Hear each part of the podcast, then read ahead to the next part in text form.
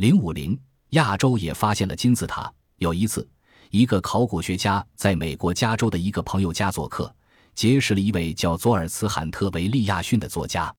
几年前，这个考古学家拜读过他写的两本书《狮子的秘密》和《通向天宫之路》，他们的合作性研究便从此开始了。考古学家为佐尔茨先生做过几次计算。而他又通过在美国的关系弄来一张中国西安地区地形图的照片，这张地图是根据美国卫星空中拍摄的照片复制的。从这张地形图上一眼就能发现，在离中国西安市不远的地方，有大小十六座金字塔清晰可见。佐尔茨在写给考古学家的一封信中说：“奉记一文，它是施罗泰尔于一九一二年在中国陕西省旅游时写的，请详读一下。”并请仔细研究一下他的旅行游记，我想你会同意我的下述观点。施罗泰尔一开始就到过他标定为 NO 四的金字塔。依我之见，地图上标出 NO 四的位置便是中国的金字塔群。施罗泰尔在文章中还谈到西安府在今天的地图上叫西安。施罗泰尔和他的伙伴马曼都是商人。一九一二年。他们和其他的结伴旅行者离开中国的万里长城，开赴中国腹地。旅途中，他们遇见一位健谈的道长，通过谈话才搞清，在中国古都西安府附近有七座金字塔。经过几天的旅途劳累，我们突然在广阔的地平线上发现一座高耸的庞然大物。乍看上去，它像一座山，可走近一看，我们才发现，这是一座有四条斜边的平顶金字塔。我们从东面走进金字塔，发现在北面的金字塔群中有三座较高的金字塔，其余的金字塔以依次矮几米的队列，一直向南延伸到最小的一座金字塔。它们耸立在农田和村落之间，沿平原连绵延伸了十多公里远。更令人惊奇的是，我们竟在丛林中还发现了另一些金字塔，然而西方世界对此却一无所知。陕西金字塔的平均高度约三百至四百米，最高的金字塔包括塔基总高约五百米，这约是埃及大金字塔高度的两倍。在中国的早期历史上，用不同的颜色表示不同的方向：黑色象征着北方，绿色或蓝色表示东方，红色则标志着南方，而白色则意味着西方。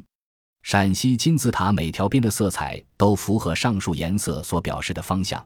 金字塔的平顶覆盖着黄土。据当地的一位僧侣讲，这些金字塔已有五千多年历史。在大约五千多年前铸成的古书中，这些金字塔作为名胜古迹曾被详细记载过。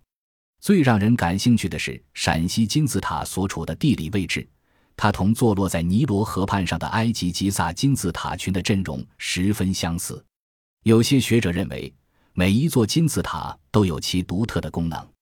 就世界各地的金字塔而言，任意两座金字塔之间都存在着某种对应的几何关系。在每一个完整的塔群中，都蕴藏着各种和谐的对应关系。这些对应关系能在各种光场、磁场或其他物理场中引发和声共振。这说明了什么呢？如果在地球的不同位置建起几座相互对应的电台。那我们就可以在穿过地球的两点之间保持通信联系，所以完全有可能建造这些古代金字塔就是为了这个目的。金字塔及其类似的古建筑的地理位置分布，很可能同某种电子信息传输过程有关。目前有证据证明，在中国和印度之间的山区某地还有一座大金字塔。这里，我们有必要引述一个完整的报告。早在二次大战期间，美国空军飞行员多次飞越中印交界处的喜马拉雅山，在其中一次跨越死亡谷的飞行中，一个名叫詹姆斯·考斯曼的飞行员突然发现飞机两个发动机中的一个出现故障，几乎要熄火，而且当飞机在山顶上空飞行时，便会陷入一个涌动区域。如果降低飞行高度，在山峦之间飞行。浓云密雾就会将你紧紧困住。当飞机上的燃料开始冻结时，考斯曼决定低空飞行。尽管这很危险，但也必须一试。当飞机发动机的工作状态好转时，飞机却又出现骑龙的现象。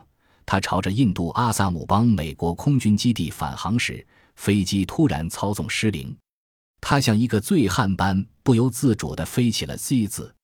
飞行员考斯曼在写给调查官员的报告中说，他在死亡谷的上空飞行时，极力躲避那些山峰。当他向下直接瞭望时，突然发现一座巨大的银白色金字塔矗立在山间，它是用白色的发光材料建造的，那材料可能是金属或奇异的石头。这座金字塔无论从哪个角度看都是纯白色的，在塔顶还发现一块像宝石一样闪闪发光的巨大晶状物体。据考斯曼判断，这可能是一块人造晶体。看到这神奇的庞然大物，他不禁惊呆了。考斯曼在富有惊险性的返航飞行之前，曾环绕这座银白色金字塔飞行了三圈。后来，他在机翼下方发现了赖以辨别方向的布拉马普特拉河，飞机终于平安无事地在大本营空军基地着陆。考斯曼坚信，如果他发现的那个银光闪闪的庞然大物是金字塔的话，他必然是全世界为之震惊。后来，考斯曼回忆说。周围什么也没有，在一望无际的荒野上，只有那座金字塔孤零零地高高耸立着。我为它如此古老而金碧辉煌所倾倒，内心不禁发问：这座金字塔到底是谁建造的呢？建造它的目的何在？塔内还有何物？数百年来，整个这一地区一直被神秘的气氛所笼罩。然而今天。我们可借助人造卫星上的摄像机，看到地球上的任何一点，揭开诸多奥秘的时刻已指日可待。